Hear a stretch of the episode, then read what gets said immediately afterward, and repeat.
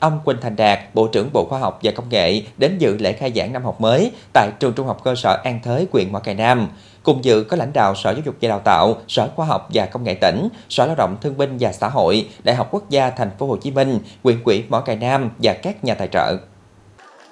Các đại biểu nghe thư của Chủ tịch nước Võ Văn Thưởng gửi ngành giáo dục nhân dịp khai giảng năm học. Năm học 2022-2023, trường Trung học cơ sở An Thới có 19 học sinh giỏi cấp huyện, 6 học sinh giỏi cấp tỉnh. Tỷ lệ tốt nghiệp trung học cơ sở đạt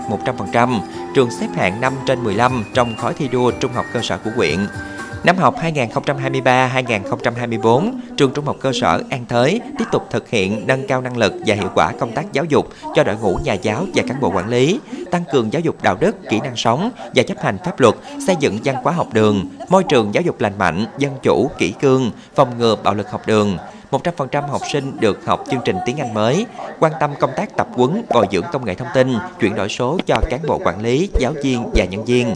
Nhân dịp khai giảng năm học mới, Quỹ Phát triển Đại học Quốc gia Thành phố Hồ Chí Minh tặng 50 phần quà cho học sinh vượt khó, mỗi phần trị giá 1 triệu đồng. Sở Lao động Thương binh và Xã hội tỉnh tặng 5 phần quà cho học sinh khó khăn, mỗi phần trị giá 500.000 đồng. Công ty cổ phần tập đoàn Sun Electronics tặng 50 triệu đồng cho trường trung học cơ sở An Thới.